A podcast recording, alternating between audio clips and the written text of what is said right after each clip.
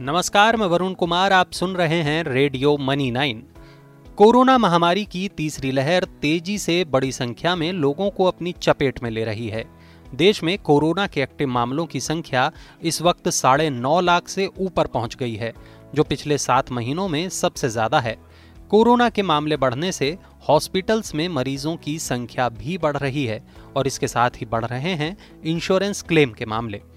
आपको पता होगा कि पिछले साल कोविड की दूसरी लहर में इंश्योरेंस क्लेम करने वालों की संख्या बहुत ज़्यादा थी। इससे बीमा कंपनियाँ दबाव में आ गई थीं। उनका लॉस रेशियो तेज़ी से बढ़ गया था। इसे देखते हुए बीमा नियामक इरडा ने बीमा कंपनियों को प्रीमियम दरों को पाँच फ़ीसद बढ़ाने की अनुमति दी थी। कोविड की दूसरी लहर से ही बीमा कंपनियों का लॉस रेशियो बढ़ रहा था, जिसमें पिछले साल अक्टूबर से सुधार आना शुरू हुआ था। अब जिस तेज़ी से इस वक्त केस बढ़ रहे हैं, आने वाले दिनों में कंपनियाँ प्रीमियम की दरें बढ़ा सकती हैं। बाज़ार विशेषज्ञों के मुताबिक कोविड की तीसरी लहर के चलते अधिक संख्या में लोग इंश्योरेंस पॉलिसी खरीद सकते हैं। Star Health and Allied Insurance के एमडी आनंद रॉय का कहना है कि कंपनी प्रीमियम में बदलाव के बारे में जनवरी के आखिर तक ही कुछ तय करेगी।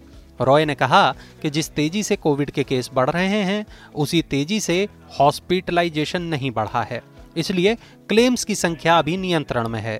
इसी तरह दूसरी बीमा कंपनियों का भी कहना है कि वे कोविड के मामलों में तेज वृद्धि जारी रहने पर प्रीमियम में बढ़ोतरी कर सकते हैं।